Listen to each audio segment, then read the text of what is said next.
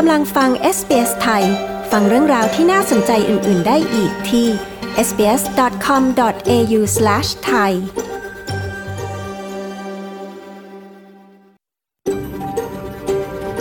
SBS A world of difference You're with SBS Thai on mobile, online and on radio คุณกำลังฟัง SBS ไทยทางโทรศัพท์มือถือ ออนไลน์ และวิทยุ เราขอแสดงความขอบคุณเจ้าของดั้งเดิมของดินแดนที่เรากำลังกระจายเสียงจากที่นั่น ในวันนี้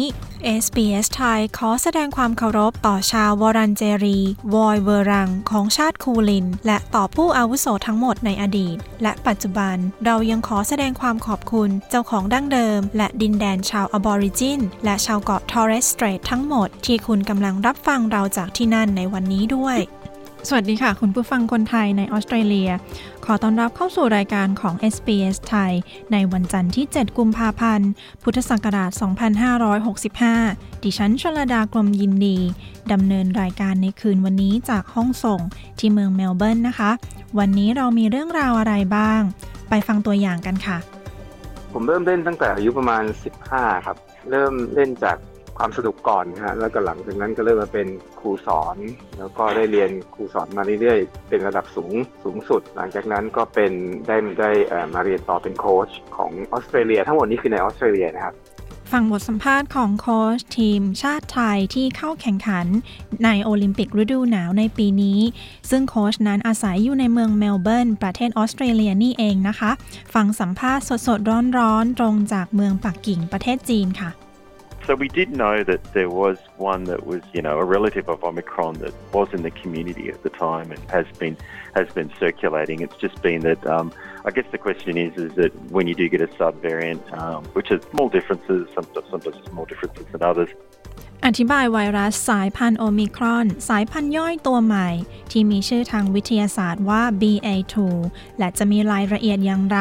แตกต่างจากโอมิครอนมากไหมติดตามฟังกันนะคะ ก่อนที่เราจะไปฟังเรื่องราวที่น่าสนใจ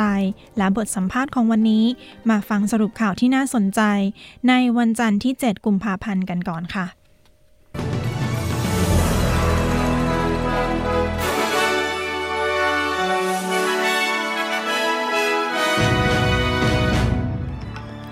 สรุปหัวข้อข่าวที่สำคัญประจำวันจันทร์ที่ 7 กุมภาพันธ์ พุทธศักราช 2565 มีดังนี้นะคะ ออสเตรเลียตัดสินใจเปิดประเทศแก่ผู้ถือวีซ่าที่ได้รับวัคซีนครบ 2 โดสแล้ว การจัดส่งกองกำลังทหารเพื่อเข้าช่วยเหลือภาคส่วนของการดูแลคนชรา ตัวเลขผู้ติดเชื้อรัฐวิกตอเรียพุ่งหลังเปิดเรียน การขนส่งสาธารณะในซิดนีย์วันนี้ที่ล่าช้าเหตุเพราะมีประท้วง และสรุปข่าวที่น่าสนใจ จากประเทศไทยค่ะ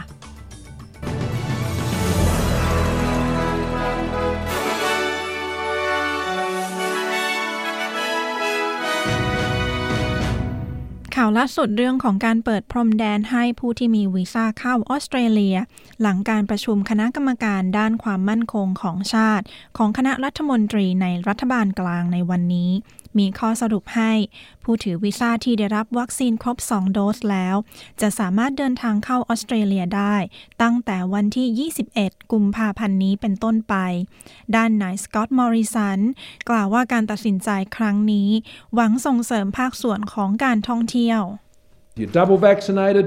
We look forward to welcoming you back to Australia. And I know the tourism industry will be looking forward to that. And over the next two weeks, uh, they will have the หากคุณได้ opportunity- รับวัคซีนครบ 2 โดสแล้ว เราหวังที่จะต้อนรับคุณกลับเข้ามาในออสเตรเลีย ผมทราบว่าภาคส่วนของการท่องเที่ยวนั้นตั้งตารอในสิ่งนั้น ใน 2 สัปดาห์หน้า ภาคส่วนของการท่องเที่ยว จะมีโอกาสที่จะต้อนรับนักท่องเที่ยวที่จะกลับมาเยือนออสเตรเลีย ทางด้านรัฐมนตรีกระทรวงมหาดไทย ก็ยังเตือนผู้ที่ยังได้รับวัคซีนไม่ครบ 2 โดส จะต้องกักตัวก่อนที่จะสามารถเข้าประเทศได้ Now, visa holders who are not fully vaccinated will still require a exemption, a travel exemption to enter here into Australia. ผู้ถือวีซ่าที่ยังได้รับวัคซีนไม่ครบโดสนั้นจะยังต้องขอยกเว้นการเดินทาง เพื่อเข้าประเทศ และพวกเขาจะต้องปฏิบัติตามข้อกำหนดทางด้านของการกักตัวของแต่ละรัฐ หรือมณฑลที่พวกเขาเดินทางเข้าด้วย อีกหนึ่งข้อสรุปจากคณะ คณะกรรมการความมั่นคงแห่งชาติของคณะรัฐมนตรี ในรัฐบาลกลางในวันนี้ จะเรียกกองกำลังป้องกันประเทศออสเตรเลีย ให้มาช่วยเหลือภาคส่วนของการดูแลผู้สูงอายุ หลังต้องรับมือกับเคสผู้ติดเชื้อโควิด -19 ที่พุ่งสูงขึ้น โดยจะใช้ทหารทั้งหมด 1,700 นายในการดำเนินการ การตัดสินใจดังกล่าวนั้นเป็นไปเพื่อความแน่ใจว่า จะมีกองกำลังที่มากพอ ในการจัดการกับสถานการณ์ที่มีความรุนแรงได้ภายในเวลา 24 ชั่วโมง หลังได้รับแจ้ง โดยจะประเดิมด้วย 4 ทีมจากทั้งหมด 10 ทีม ซึ่งจะสามารถเพิ่มกำลังเป็น 10 ทีมได้หากมีความจำเป็น ทีมงานจะประกอบด้วย พยาบาลวิชาชีพ พนักงานเทคนิคการแพทย์ต่างๆ และเจ้าพนักงานอื่นๆ เพื่อช่วยเหลือในการปฏิบัติงานทั่วไป โดยปฏิบัติการแรกนั้นจะเริ่มด้วยทหาร 50 นาย ที่จะถูกส่งไปยังแต่ละรัฐ และจะสามารถขยายกำลังได้ถึง 200 นาย ด้านนายสกอตต์มอริสันนายกรัฐมนตรี กล่าวว่ากองกำลังจะเป็นไปเพื่อความช่วยเหลือเช่นในอดีต But they do and can and have provided quite targeted support into the aged care sector in extremis, in some of the most difficult situations. พวกเขาทำได้และจะสามารถให้ความช่วยเหลือในสิ่งที่ภาคส่วนของการดูแลคนชราต้องการได้อย่างเต็มที่ ในสถานการณ์ที่ยากลำบากที่สุดบางสถานการณ์ ทางด้านรัฐบาลรัฐวิกตอเรียกำลังพิจารณาว่าจะขยายการตรวจ เพื่อเฝ้าระวังในโรงเรียนหรือไม่ หลังมีจำนวนนักเรียนในรัฐวิกตอเรียหลายพันคน ที่มีผลตรวจโควิด -19 เป็นบวก ตั้งแต่เริ่มกลับไปเรียนในโรงเรียน ภายใต้แผนการกลับไปเรียนในโรงเรียนของรัฐ ในช่วง 4 สัปดาห์แรกของเทอมที่ 1 นักเรียนและครู ต้องรับการตรวจเชื้อแบบทราบผลเร็ว หรือแบบแอนติเจนเป็นจำนวนสองครั้งต่อสัปดาห์ เพื่อควบคุมการเกิดเคสติดเชื้อ นายเจมส์เมอร์ลิโนรัฐมนตรีกระทรวงศึกษาธิการแถลงว่า มีรายงานนักเรียนจำนวน 607 ราย ที่มีผลตรวจเป็นบวก ในช่วงสุดสัปดาห์ที่ผ่านมา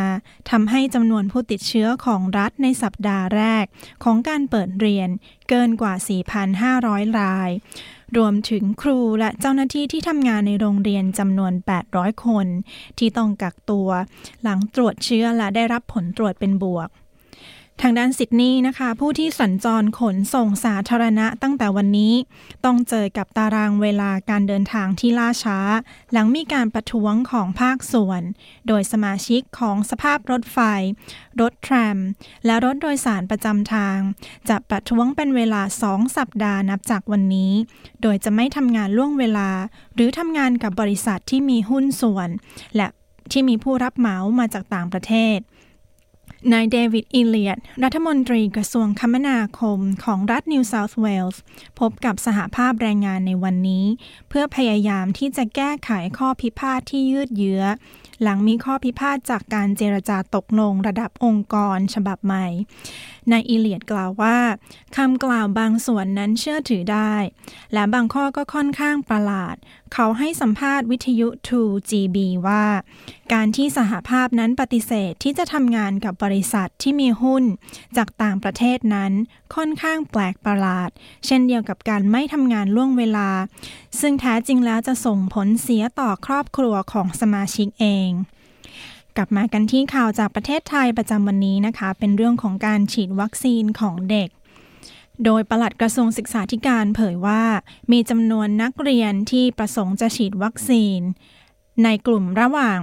5-12 ปีเป็นจำนวน 3.18 ล้านคน คิดเป็น 61%ของผู้ที่ประสงค์จะฉีดวัคซีน จากจำนวนนักเรียนทั้งประเทศ และสั่งย้ำกระทรวงสาธารณาสุข ให้มีการให้ข้อมูลเรื่องของการฉีดวัคซีนแก่ผู้ปกครองให้เข้าใจ ว่าวัคซีนแต่ละสูตรนั้นมีข้อดี ข้อเสีย และผลข้างเคียงอะไรบ้าง ทางด้านสำนักงานคณะกรรมการอาหารและยา ก็ได้พิจารณาขยายขอบเขตการใช้วัคซีนสำหรับเด็กอายุ 6 ปีขึ้นไป โดยที่ไม่ต้องมีการปรับขนาดยาของวัคซีนซีโนแวคและซีโนฟาร์ม และกระทรวงศึกษาธิการจะทำการสำรวจนักเรียนอายุ 6 ปีขึ้นไป ที่ประสงค์จะฉีดวัคซีนชนิดเนื้อตายต่อไปด้วยค่ะ คุณกำลังฟังรายการวิทยุ SBS ไทยที่กำลังออกอากาศสดในออสเตรเลียกับ ดิฉันชนลดากรมยินดีค่ะ SBS ไทยออกอากาศทุกวันจันทร์และวันพฤหัสบดี เวลาสี่ทุ่มตรง ตามเวลาของเมืองซิดนีย์และเมลเบิร์น คุณผู้ฟังยังสามารถรับฟังการออกอากาศสดของเราผ่านเว็บไซต์ sbs.com.au/thai หรือจากแอป SBS Radio หรือโทรทัศน์ดิจิตอลเลือกช่อง SBS Radio 2 นะคะ นอกจากนี้ยังสามารถฟังย้อนหลังได้ทุกที่ ทุกเวลาผ่านแอป Podcast ทุกแพลตฟอร์ม ไม่ว่าจะเป็น Apple Podcast Google Podcast หรือ Spotify สำหรับช่วงของเรื่องราวที่น่าสนใจวันนี้เป็นเรื่องของการขาดแคลนแรงงานในภาคส่วนของการดูแลคนชรา รายละเอียดจะเป็นอย่างไร ไปฟังกันเลยค่ะ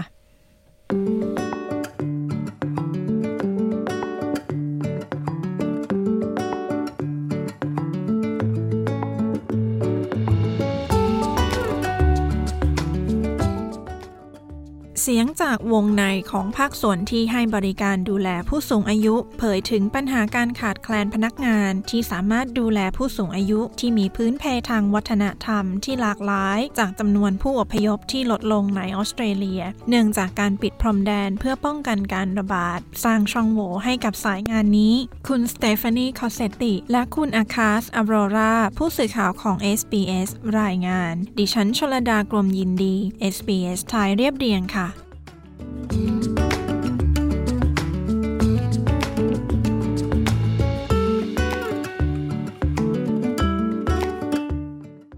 คุณทีน่า ปาริซีเป็นพนักงานดูแลในบ้านพักคนชรา ที่เมืองเมลเบิร์น เธอทำงานในช่วงวิกฤตการระบาดของไวรัสโคโรนา โดยเธอต้องดูแลผู้สูงอายุถึง 11 คนที่พูดภาษาอิตาลี มาลตาโปแลนด์ และเธออยากมีเวลาในการดูแลผู้สูงอายุของเธอมากกว่านี้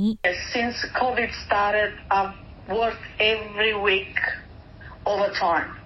and uh, I could if I could physically, mentally, and anything I could do extra. ตั้งแต่เกิดโควิด ฉันทำงานล่วงเวลาทุกสัปดาห์ และหากฉันสามารถทำงานได้มากกว่านี้ ฉันก็จะทำ เพราะความต้องการของพนักงานนั้นมีสูงมาก เธอกล่าวว่าเวลาที่ผู้สูงอายุอารมณ์เสียหรือเศร้าส้อย มันเป็นเวลาที่ต้องใช้พลังงานเยอะ Very tired some days. I have a very supportive family, so my my son, my daughter, and my husband are really really good. บางวันฉันก็เหนื่อยมาก แต่ฉันมีครอบครัวที่คอยสนับสนุน ลูกชายของฉัน ลูกสาวและสามีของฉัน พวกเขาดีกับฉันมาก ไม่อย่างนั้นฉันคงทำไม่ได้ คุณปาริซีกล่าวว่า การระบาดนั้นเป็นเวลา 2 ปีที่ยาวนานสำหรับเธอ ตั้งแต่เกิดการระบาดของโควิด -19 ความต้องการของพนักงงานก็สูงขึ้น และเธอทำงาน 6 วันต่อสัปดาห์อย่างต่อเนื่อง นอกเหนือจากวันหยุด 10 วันเมื่อเดือนมกราคมที่ผ่านมา The language and the shortage of people doing this work in Australia is, is, is high and they got no intention of การขาดแคลนแรงงาน และผู้ที่สามารถพูดได้หลายภาษาในภาคส่วนนี้ ในออสเตรเลียนั้นมีสูงมาก ฉันคิดว่ามันเป็นวิธีที่มองงานนี้ได้มากกว่าสิ่งอื่นใด สหภาพแรงงานสาธารณสุขได้เผยกับ SBS News ว่าพนักงานลาออกจากการทำงานในภาคส่วนนี้จำนวนมาก โดยมีสมาชิก 100 คน ในรัฐนิวเซาท์เวลส์ลาออกในเดือนมกราคมเพียงเดือนเดียว คุณอลิซาเบธรอยส์ผู้บริหารระดับสูงของหน่วยงานบริการชุมชนพหุวัฒนธรรม แห่งออสเตรเลีย หน่วยงานที่ช่วยเหลือคนชราในรัฐวิกตอเรียเธอกล่าวว่า And I've been working in multicultural community services for 30 years and I have never seen this type of workforce shortages ฉันทำงานในหน่วยให้บริการชุมชนพหุวัฒนธรรมมากกว่า 30 ปี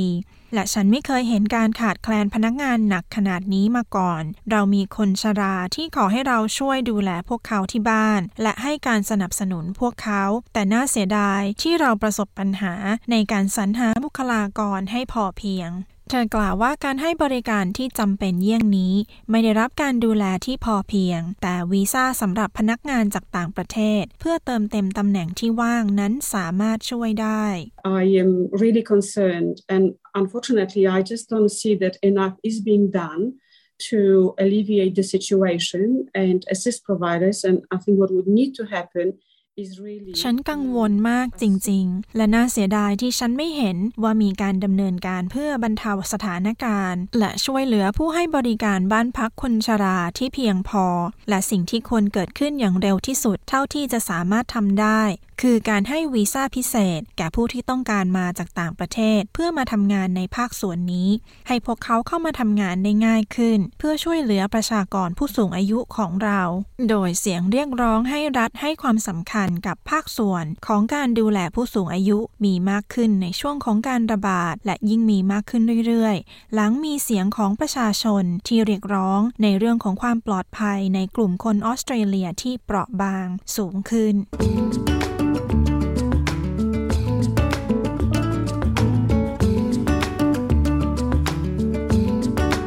ที่จบไปนั้นคือการขาดแคลนพนักงาน ภาคส่วนของการดูแลคนชราในออสเตรเลีย โดยคุณสเตฟานีคอเซติ และคุณอาคาชอารราดิฉันชลดากลมยินดี SBS ไทยเรียบเรียงค่ะ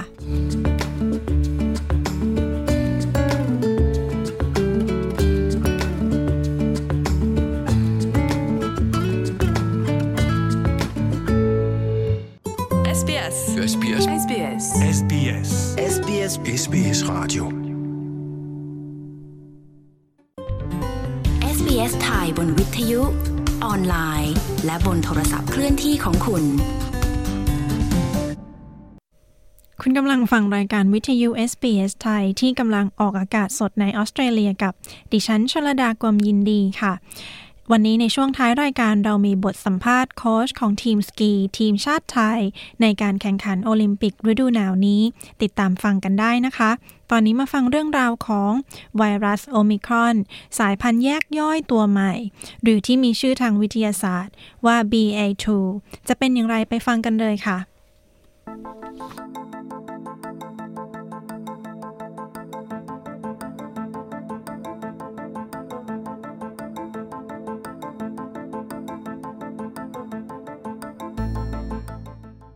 แม้ว่าตอนนี้คลื่นการระบาดของไวรัสโอมิครอน จะเริ่มลดลงในหลาย ๆ รัฐของออสเตรเลีย และในหลายประเทศทั่วโลก แต่การเกิดไวรัสสายพันธุ์ย่อยตัวใหม่ ในออสเตรเลีย ก็สร้างความตื่นตัวให้สาธารณสุขอีกรอบ ไวรัสสายพันธุ์โอมิครอนสายพันธุ์ย่อยตัวใหม่นี้ มีชื่อว่า BA2 และนักวิทยาศาสตร์ ทั่วโลกก็กำลังเร่งประเมินระดับความเสี่ยงของไวรัสตัวนี้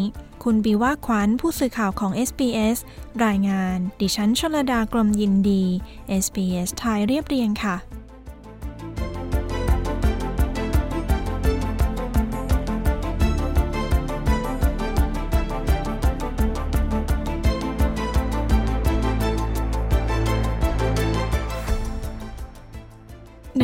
เคสไวรัส สายพันธุ์โอมิครอน สายพันธุ์ย่อยตัวใหม่ ที่ชื่อว่า BA2 ถูกพบครั้งแรกในออสเตรเลีย เมื่อเดือนธันวาคมในปีที่แล้ว จากกลุ่มผู้ป่วยในรัฐควีนสแลนด์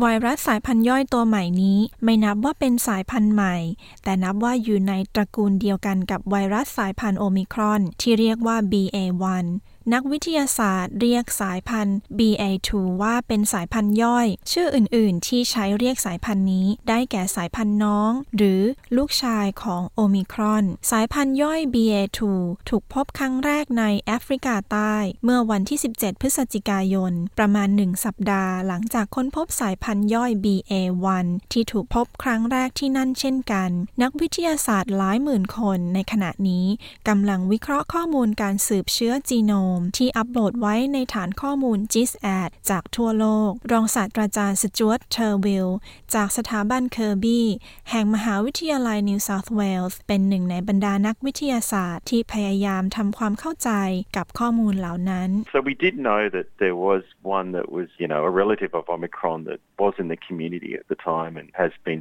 has been circulating. It's just been that. Um, เราทราบว่ามีสายพันธุ์ตัวหนึ่ง ซึ่งอยู่ในตระกูลเดียวกันกับโอมิครอนที่อยู่ในชุมชนและกำลังระบาด ผมคิดว่าคำถามคือ สายพันธุ์ย่อยเกิดขึ้นเมื่อไหร่ มันเหมือนเรากำลังเฝ้าอยู่ในทุ่ง ในป่า และขึ้นอยู่กับว่ามันต้องการอะไร สิ่งแรกที่เราทำคือดูว่าตัวเลขผู้ติดเชื้อจากสายพันธุ์ย่อยนี้ ติดเชื้อได้เร็วขนาดไหน และมันไวกว่าสายพันธุ์ย่อยตัวเดิม BA1 ซึ่งคือสายพันธุ์โอมิครอนที่เรารู้จัก และสิ่งต่อมาคือ เมื่อนักวิทยาศาสตร์ เชื่อมโยงลำดับจีโนมกับผู้ป่วย พวกเขาพิจารณาถึงความรุนแรงได้ แต่ในตอนนี้ตัวเลขผู้ติดเชื้อยังต่ำมากจริง ๆ ในเดือนมกราคมที่ผ่านมาสายพันธุ์ BA1 ยังคงเป็นสายพันธุ์หลักของการแพร่เชื้อทั่วโลก นับเป็นร้อยละ 98.8 ของเคสทั้งหมด แต่ด้วยจำนวน 20-30 ราย จากสายพันธุ์ BA2 ในออสเตรเลีย นับเป็นสัดส่วนที่ยังต่ำจากเคสผู้ติดเชื้อทั้งหมดในประเทศ ซึ่งมีเพียง 0.3% ศาสตราจารย์เสชาดรี วสันจากองค์กรวิจัย วิทยาศาสตร์ และอุตสาหกรรมในเครือจักรภพ กล่าวว่าจำนวนผู้ติดเชื้อ มีแนวโน้มที่จะสูงขึ้นกว่าที่ฐานข้อมูล GISAID บันทึกไว้ เนื่องจากเวลาที่ล่าช้าเมื่อข้อมูลถูกอัปโหลด และจากความจริงที่ว่ามีเคสติดเชื้อโควิด เพียงบางส่วนที่ถูกส่งไปยังห้องปฏิบัติการ เพื่อสืบเชื้อจีโนม ซึ่งนับเป็นประมาณหนึ่งใน50ศาสตราจารย์วสันกล่าวว่า ตัวเลขมี แนวโน้มสูงขึ้นอย่างแน่นอน We've had approximately uh, 18,750 uh, BA2 sequences, uh, and this was 55 countries. If you look at that, uh, Australia had about 22 sequences and เรามีลำดับจีโนมของสายพันธุ์ BA2 อยู่ประมาณ 18,750 ลำดับจาก 55 ประเทศทั่วโลก และออสเตรเลียมีประมาณ 22 ลำดับ และลำดับจีโนมส่วนใหญ่ร้อยละ90 นั้นมาจากเพียง 3 ประเทศ แค่เดนมาร์กเพียงประเทศเดียวก็มีประมาณ 14,370 ลำดับ สหราชอาณาจักรและอินเดียมีประมาณประเทศละ 1,300 ลำดับ โควิดสายพันธุ์ใหม่แต่ละตัวดูเหมือนจะแพร่ไปทั่วโลกด้วยความเร็วที่เร็วขึ้นเรื่อยๆ สายพันธุ์โควิดดั้งเดิม ที่พบในหูฮั่นในเดือนธันวาคม ปี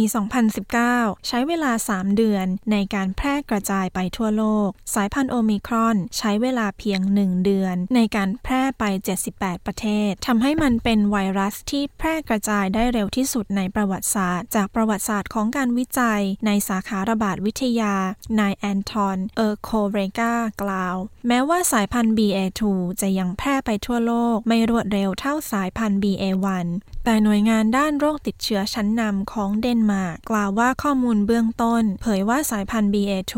สามารถแพร่เชื้อได้ไวกว่า 1.5 เท่า นักวิทยาศาสตร์ได้ตรวจสอบลำดับจีโนม โดยเฉพาะปริมาณของโปรตีน เพื่อทำความเข้าใจเรื่องของการแพร่เชื้อและการดื้อต่อวัคซีน โดยรองศาสตราจารย์เทอร์วิลอธิบายว่า And the spike kind of, it's kind of like a flower, and at the tips of the flower, so it kind of got three big petals because it sits as a trimer. Um, and on the tips of the petals um, is what we call the N-terminal domain, and antibodies um, like to bind to those areas. So when we have a vaccine, เดือยแหลมของมันมีรูปร่างคล้ายดอกไม้ มี3กลีบ และยอดแหลมของมันนั้น เราเรียกว่า N-terminal domain และแอนติบอดีชอบจับบริเวณเหล่านั้น วัคซีนนั้นสร้างแอนติบอดีและมันชอบจับที่ขอบเล็กๆ ของกลีบเหล่านั้น โอมิครอนตัวแรกก็มียอดเหล่านั้น และสิ่งที่เราเห็นในสายพันธุ์ย่อย คือยอดเหล่านั้นถูกตัดออก มันแสดงให้เห็นว่าไวรัสค่อยๆ ตัดยอดตัวมันเองออกเพื่อไม่ให้แอนติบอดีจับยอดได้ทำให้สามารถจับเซลล์ได้เหนียวขึ้น เราทราบดีว่าการเปลี่ยนแปลงเหล่านี้ ส่งผลกระทบต่อการศึกษาสายพันธุ์ใหม่ ที่เราเฝ้าดูตั้งแต่ปี 2021 ในขณะที่สายพันธุ์ BA1 มีการกลายพันธุ์ประมาณ 60 ครั้ง สายพันธุ์ BA2 มีการกลายพันธุ์ประมาณ 85 ครั้ง หนึ่งในความแตกต่างระหว่างสายพันธุ์ BA1 และสายพันธุ์ BA2 คือการเปลี่ยนแปลงทางพันธุกรรมในยีนสปายค์ซึ่งหมายความว่าการตรวจเชื้อแบบ PCR จะไม่สามารถตรวจพบได้ เหมือนที่พบสายพันธุ์ BA1 และจะต้องส่งไปที่ห้องแลบเพื่อตรวจลำดับจีโนม เพื่อยืนยันการติดเชื้อ ศาสตราจารย์วสันกล่าวว่า มีหลักฐานเรื่องความรุนแรงของโรค และการติดเชื้อของสายพันธุ์ BA2 ที่พบโดยทางการจากเดนมาร์กและสหราชอาณาจักร it's premature to say whether this particular BA2 might be more problematic uh, at the moment.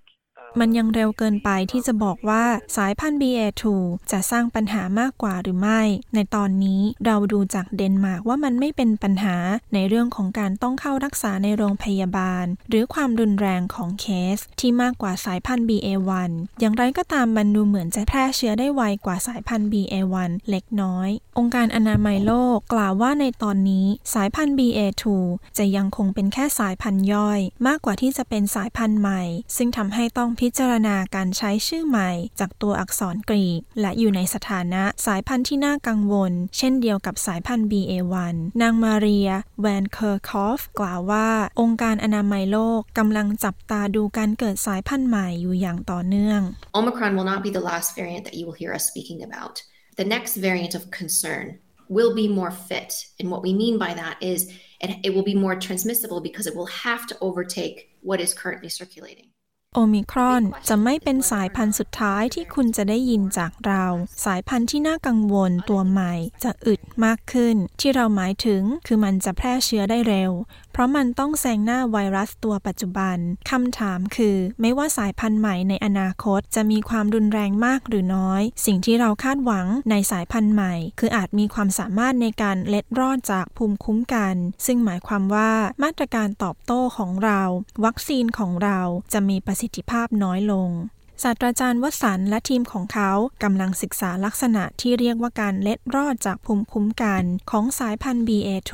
The key question is whether people who are vaccinated uh, are as protected against this BA2. Uh, and if they are not, that's what we call immune escape.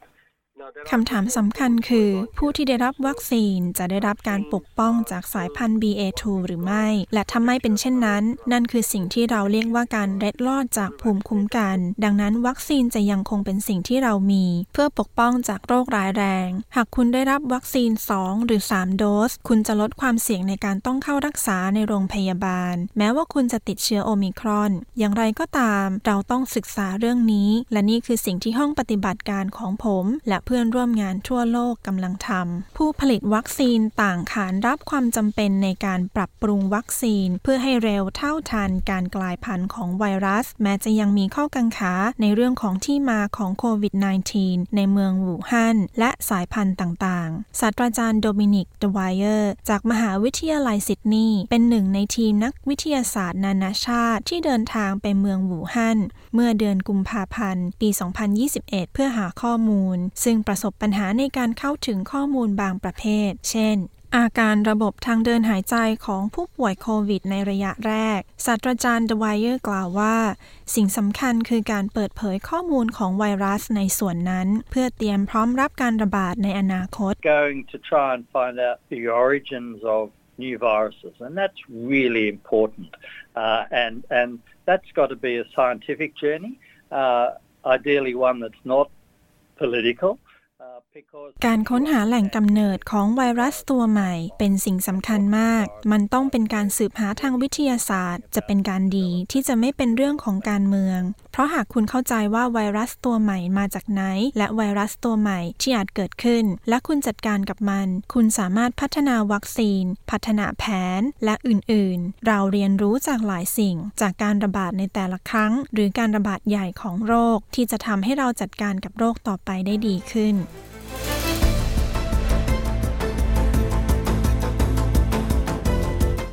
ที่จบไปนั้นคือเรื่องของสายพันธุ์โอมิครอน สายพันธุ์ย่อยตัวใหม่ ที่ชื่อว่า BA2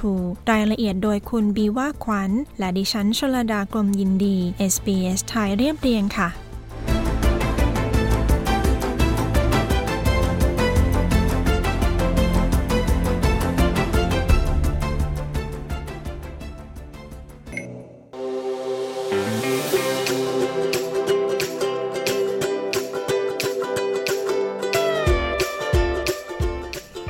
ตอนนี้ SBS ไทยมีพอดแคสต์ซีรีส์ตัวใหม่อธิบายวิถี Aussie ที่ทำนำเรื่องราวของวิถีชีวิตสไตล์คนออสเตรเลียมาทำเป็นตอนๆตอน ตอนแรกนี้เรามีเรื่องของวิถีชีวิตในผับ ส่วนตอนที่ 2 เพิ่งออกนะคะเป็นเรื่องของกีฬา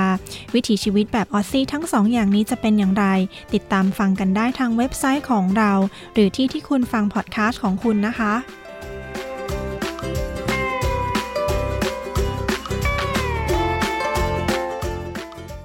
และคุณผู้ฟังยังสามารถติดตามสรุปข่าวโควิด -19 อัปเดต เกาะติดสถานการณ์ทั่วทุกรัฐออสเตรเลียประจำวันเป็นภาษาไทยจากทางเว็บไซต์ของเราได้อีกเช่นกัน หรือทาง Facebook ที่ facebook.com/sbsthai กดไลค์กด Follow ไว้นะคะ จะได้ไม่พลาดข่าวสำคัญ ตอนนี้ไปฟังบทสัมภาษณ์ของโค้ชทีมสกีของทีมชาติไทย ในการแข่งขันโอลิมปิกฤดูหนาวนี้ สดสดร้อนๆจากเมืองปักกิ่งประเทศจีน ไปฟังกันเลยค่ะ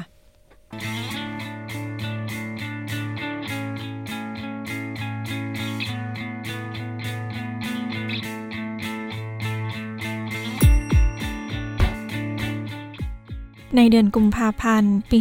2022 นี้ก็มีการจัดการแข่งขันโอลิมปิกฤดูหนาวในเมืองปักกิ่งประเทศจีน และประเทศไทยก็ได้ส่งผู้เข้าแข่งขัน เพื่อแข่งขันกีฬาสกี ในการแข่งขันโอลิมปิกฤดูหนาวปีนี้ที่ประเทศจีนด้วย เราได้มีโอกาสสัมภาษณ์คุณฮารินาสิริวัลหรือคุณเบิร์ตจากเมืองเมลเบิร์นออสเตรเลียที่เป็นโค้ชของทีมสกีทีมชาติไทยนะคะ ในปีนี้ที่เข้าแข่งขัน คุณเบิร์ตจะมาเล่าถึงเส้นทางการเล่นกีฬาที่รักจนได้เป็นโค้ชของทีม และในการแข่งขันก็ได้มีสมเด็จพระกนิษฐาธิราชเจ้า กรมสมเด็จพระเทพรัตนราชสุดา มาเป็นขวัญและกำลังใจเข้าร่วมพิธีเปิดโอลิมปิกฤดูหนาวนี้ด้วย ดิฉันชลดากรมยินดี SBS ไทยรายงานค่ะ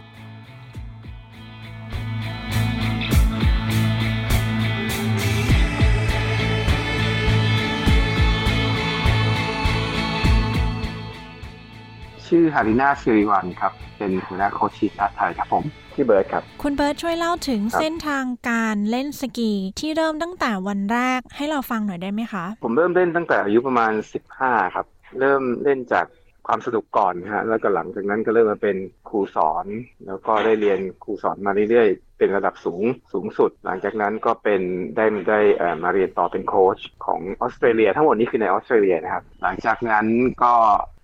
ทางประเทศไทยก็ติดต่อมา อยากให้มาเป็นหนึ่งในกรรมการของ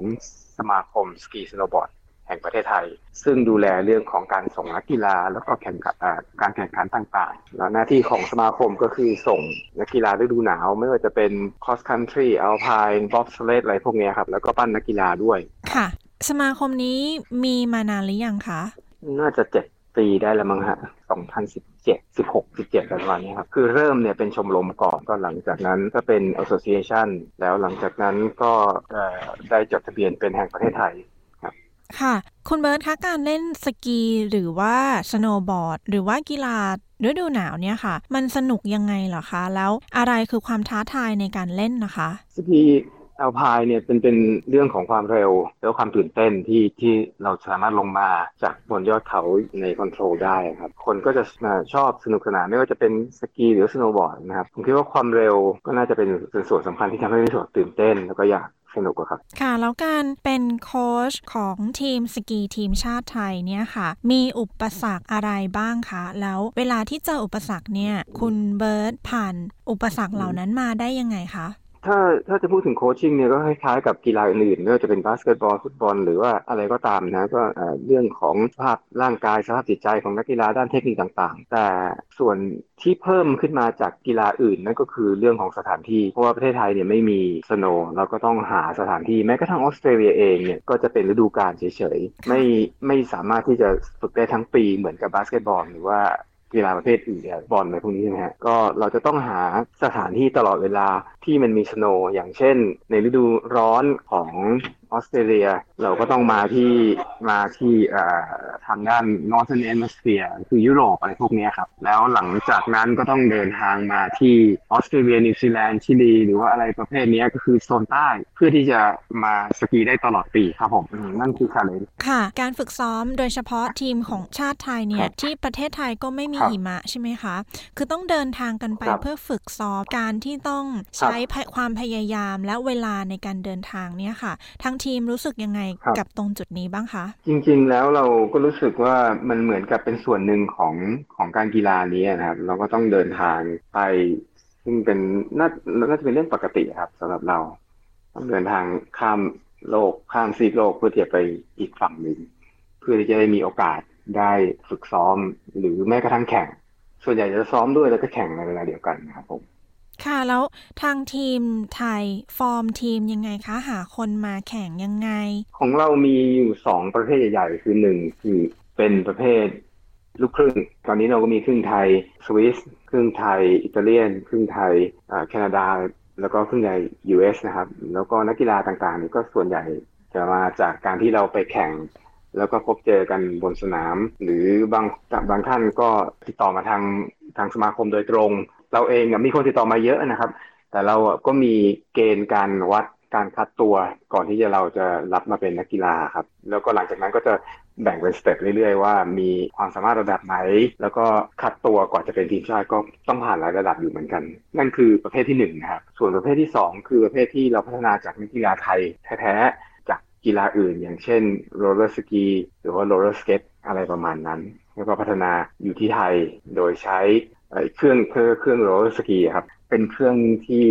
สายพานปั่นนะฮะแต่ว่าเครื่องนั้นสำหรับพัฒนาขั้นพื้นฐานเท่านั้น แต่พอถึงระดับหนึ่งก็ต้องมาที่ snow จริงเพื่อที่จะฝึกเทคนิคครับค่ะ แล้วปีนี้มีนักกีฬาของประเทศไทยกี่คนคะ ตอนนี้ที่ติดทีมชาติเนี่ยมีประมาณ 6 คน แต่ที่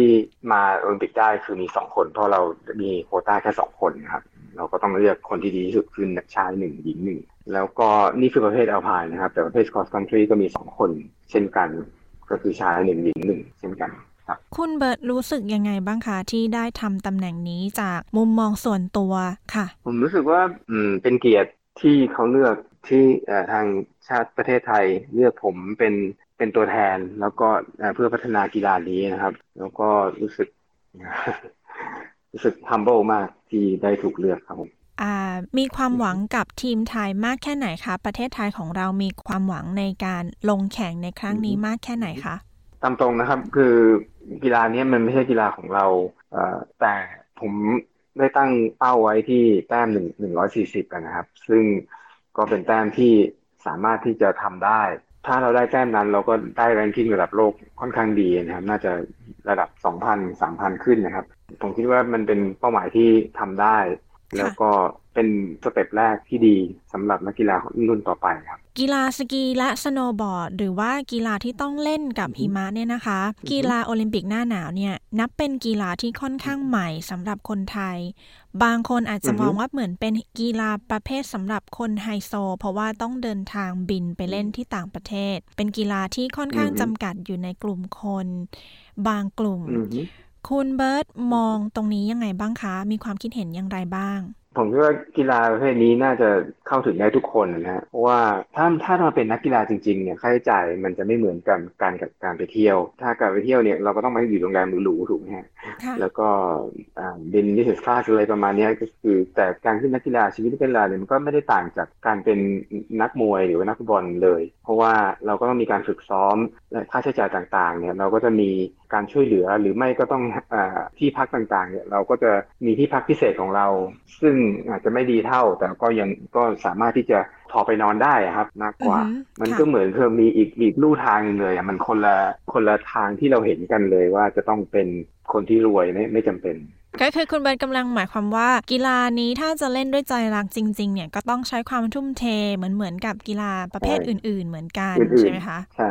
ใช่โอเคค่ะถูกต้องครับด้วยความที่โควิดตอนนี้เนี่ยก็อยู่กับเรามาประมาณจะ 3 ปีแล้ว การแข่งขันในระดับโอลิมปิก การแข่งขันท่ามกลางโควิดเนี่ยเป็นยังไงบ้างคะช่วยเล่าให้เราฟังหน่อยค่ะ การแข่งขันระดับสูงโดยปกติแล้วมันก็ยากเป็นธรรมชาติอยู่แล้วอย่างที่พอ imagine ได้ แต่พอมีไอ้โควิดเข้ามาเพิ่มเนี่ยมันทำให้ทุกอย่างยุ่งยากหนักขึ้นไปทวีคูณ ไม่ว่าจะเป็นเรื่องการตรวจสอบการคัดคนที่เป็นโควิด หรือไม่เป็นโควิด คือทางจีนเนี่ยมีมาตรการเขาเรียกว่า bubble ก่อนที่เราจะเข้ามาใน bubble เนี่ยได้เนี่ยหรือว่าในในวิลเลจของเราได้เนี่ยก็จะต้องผ่านการตรวจสอบหลายหลายรอบอย่างเข้มงวด อย่างของเราเนี่ยจะต้องมีการตรวจสอบถึง3ครั้ง ครั้งแรกก่อนบินจากประเทศตนเอง 96 ชั่วโมง ครั้งที่ 2 48 ชั่วโมง ก่อนบินจากประเทศไทย แล้วครั้งที่ 3 ที่มาถึงที่เบจิง แล้วหลังจากนั้นครั้งที่3เราก็ต้องกักตัวไอ้หนึ่งวัน จนกระทั่งผลออกถึงจะเข้ามาอยู่ในในบับเบิลได้ แล้วในในเวลาเราอยู่ในบับเบิลแล้ว เราทุกวันนักกีฬาทุกคนรวมถึง official ที่อยู่ใน village จะต้องทำ swab ค่ะใน PCR test เนี่ย ทุกวันทุกๆ 24 ชั่วโมง คือเอาเขาเอาผลไปไปเข้าแล็บตรวจเหรอคะใช่ครับอ๋อ ทุกวันเลยเหรอคะ ใช่ครับ ทุกวันครับ ใช่ครับ โอเค แล้วนักกีฬาทุกคนก็นักกีฬาและ official ทุกทุกคนที่เข้าอยู่ใน bubble เนี่ย จะต้องทำอย่างนี้ทุก ๆ 24 ชั่วโมง แล้วอ๋อถ้าเกิดเป็น positive ขึ้นมาเขาก็จะแยกตัวออกมาให้อยู่โรงแรมต่างหาก แล้วก็มีสถานที่ train ต่างหากก็จะไม่ได้เข้ามาอยู่ใน bubble เหมือนเดิม จนกระทั่ง test negative สามครั้งถึงจะกลับเข้ามาอยู่ได้ แล้วก็หลังจากนั้นก็จะถูก test ทุกๆ12 ชั่วโมง คือมาตรการเขาเข้มงวดมากมากครับ คือนอกจากจะต้องเตรียมร่างกายกันหลายหลายปีแล้ว เตรียมไปถึงที่นั่นแล้วใช่นี่ในระหว่างใช่ครับการฝึกซ้อมก็คือต้องทำแบบนี้เลย ใช่ครับใช่ครับค่ะ ทุกคนใช่ทุกประเภทด้วยอืมครับ ในทีมไทยเนี่ยค่ะ มีการระวังตัวหรือว่าป้องกันเพิ่มเติมไหมคะเอ่อทีมไทยมีสองทีมแบ่งสองทีมคือทีม cross country กับทีมเอาพายนะครับค่ะแต่ทีมเอาผมไม่แน่ใจว่า cross country เขามีมาตรการยังไง แต่ทีมเอาพายของเราเนี่ยระวังตัวมากในการที่จะใส่หน้ากากตลอดทุกครั้งค่ะแล้วก็ล้างมืออาทุกคนมีแอลกอฮอล์ติดตัว พอเวลาเข้าไปในห้องอับทุกคนเราก็จะใส่อ๋อผมลืมบอกไปว่าเมื่อกี้มาตรการของจีนก็คือจะต้องใส่หน้ากากตลอดเวลาครับค่ะในเมื่ออยู่ใน village เอ่ออย่างเราเข้าไปในห้องเหมือนกับห้องอับต่างๆ ไม่ว่าจะเป็นห้องแอธลีตห้องนักกีฬา มันจะเป็นเอ่อห้องพักนักกีฬา เราก็จะใส่หน้ากากตลอดเวลา แล้วก็แม้กระทั่งขึ้นลิฟต์เอง เราก็จะไม่chairlift กับใคร ไม่นั่ง chairlift กับใคร หรือว่านั่งกอนโดล่าเนี่ยเราก็จะไม่นั่งกับใคร เราจะนั่งเฉพาะกับทีมเราครับ แล้วก็กำชับให้นักกีฬาทุกคนรวมถึง official ด้วยให้ปฏิบัติตามกฎเกณฑ์เหล่านี้ครับ ยังไงอ่าใช่คุณเบิร์ตอยากจะฝากอะไรให้คนฟังให้กำลังใจทีมชาติไทยของเราไหมคะ ครับผมก็อยากจะฝากให้ผู้ฟังทุกคนอ่าได้ทราบว่าเราทำ work มาเป็นเวลานานหลายปีนะสามสี่ปีกว่าจะถึงจุดนี้ได้ แล้วก็อยากจะฝากให้ ทุกคนส่งกำลังใจให้กับทีมน้องๆทั้งสองคนของเราที่จะแข่งอีกไม่กี่วันนี้นะครับ แล้วก็ฝากดูไลฟ์มันมีไลฟ์สดด้วยนะครับได้ข่าวว่าเป็นมาจาก T Sports หรืออะไรอย่างเงี้ยครับต้องต้องช่วยกันเป็นกำลังใจให้น้องทั้งสองคนด้วยครับผม ค่ะน้องชื่ออะไรเอ่ยคะ น้องคนแรกชื่อนิโคล่าซานอนครับ นิโคล่าสุเทพซานอนคนที่สองชื่อมิดาฟ้าใจมั่นครับ คนแรกอายุ25นะครับ แข่งแข่งขันจ i นสลาลมและสลาลม แล้วคนที่สองเป็นผู้หญิงน้องฟ้าเนี่ยก็แข่งเหมือนกันจ i นสลาลมและสลาลม สลาลมนี่คือยังไงเหรอคะคุณเบิร์ตข้อแตกต่างระหว่างจ i นสลาลมกับสลาลมเนี่ยก็คือความเร็วเท่านั้นเอง หลักการก็คล้ายกันคือการหลังจากออกตัวเนี่ยเราจะต้องมาถึงเส้นชัยให้เร็วที่สุดโดยผ่านเกต หรือว่าไอเสาเสาธงนะฮะที่ผ่านมาเขาเอ่อจะต้องผ่าน ตามกฎเกณฑ์ของเขาตามแทร็กของเขาให้ได้เร็วที่สุด แล้วใครลงมาถึงเร็วที่สุดในเวลาที่สั้นที่สุดสองสองครั้งค่ะคะแนนเฉลี่ยรวมกันก็จะเป็นผู้ชนะในในเกมนั้นอ๋อแต่สลาลมเนี่ยมันก็จะจะสั้นกว่า แต่ว่าใช้เทคนิคสูงกว่า เพราะว่ามันสั้นกว่า แล้วก็และการเลี้ยวเนี่ยจะเยอะกว่า แต่จ i แอนเนี่ยจะใช้ความเร็วมากกว่า ใช้เทคนิคน้อยลงนิดหนึ่งแต่ก็หลักการเดียวกันคือใครลงมาถึงก่อน เร็วที่สุดก็จะชนะ น้องสองคนนี้อยู่ประเทศอะไรคะ ถามได้ไหมคะ ได้ครับ คนแรกนิโคลัสสุเทพซานอนอยู่อ,อิตาลี แล้วน้องมิดาฟ้าใจมั่นอยู่สวิสครับ เป็นลูกครึ่งสวิส ผมมีอีกเรื่องนึงอยจะฝากให้ผู้ฟังทั้งหลายนะว่านอกจากเรามีทีมเราเนี่ยจะได้มีการเยี่ยมเยียนจากท่านนายกกีฬาแล้ววันนี้นะครับ แล้วก็ทางการกีฬาแห่งประเทศไทยแล้วด้วยเนี่ย มากันทั้งทีมเลยมากันประมาณ 20กว่าคนวันนี้เพิ่งถ่ายรูปกันไป ท่านก็ฝากความความเป็นห่วงเป็นใยแล้วก็ให้พวกเราได้มีชัยนะครับ แต่ว่าอ่าที่สำคัญไปกว่านั้น ที่สำคัญที่สุดคือประเทศได้เสด็จมาในพิธีเปิดในคืนนี้ด้วย ก็ค่ะรู้สึกเป็นเกียรติ แล้วก็รู้สึกภาคภูมิใจมากที่ที่ประเทศได้ท่านได้มีความสนใจในฤดูหนาว แล้วก็ มาเอ่อให้กำลังใจทีมทีมชาติไทยของเราครับผม ค่ะ ก็ท่านก็เสด็จมาเป็นขวัญเป็นกำลังใจให้นักกีฬาของใช่ทีมครับชาติไทยของเรานะคะ ยังไงทางเราเป็นกำลังใจให้ทีมชาติไทย คว้าชัยชนะแล้วก็ไปให้ได้ดังที่หวังไว้นะคะครับ ขอบพระคุณมากครับ ค่ะ ขอบคุณมากนะคะ คุณเบิร์ตโชคดีค่ะ ครับ ค่ะ สวัสดีค่ะ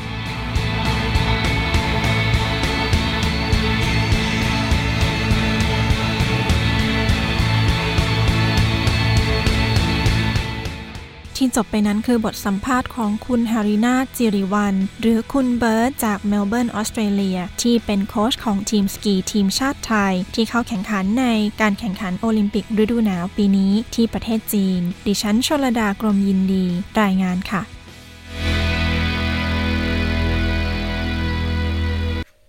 คุณผู้ฟังคะรายการ SBS ไทยในคืนนี้กำลังจะหมดเวลาลงแล้วนะคะ พบกันใหม่ทุกวันจันทร์และวันพฤหัสบดีเวลาสี่ทุ่มตรง ตามเวลาของเมืองซิดนีย์และเมลเบิร์นนะคะ คืนนี้ดิฉันชลดากรมยินดี พร้อมทีมงาน SBS ไทยทุกท่าน ทีมงานจากห้องทรงในเมลเบิร์นต้องขอลาคุณผู้ฟังไปก่อน อย่าลืมนะคะ สามารถเกาะติดสถานการณ์ทุกรัฐทั่วออสเตรเลีย ได้ที่สรุปข่าวโควิด -19 อัปเดตและอย่าลืมฟังพอดแคสต์ซีรีส์ตัวใหม่อธิบายวิถีออซซี่ของ SBS ไทยนะคะ ขอบคุณทุกท่านสำหรับการติดตามรับฟัง สวัสดีค่ะ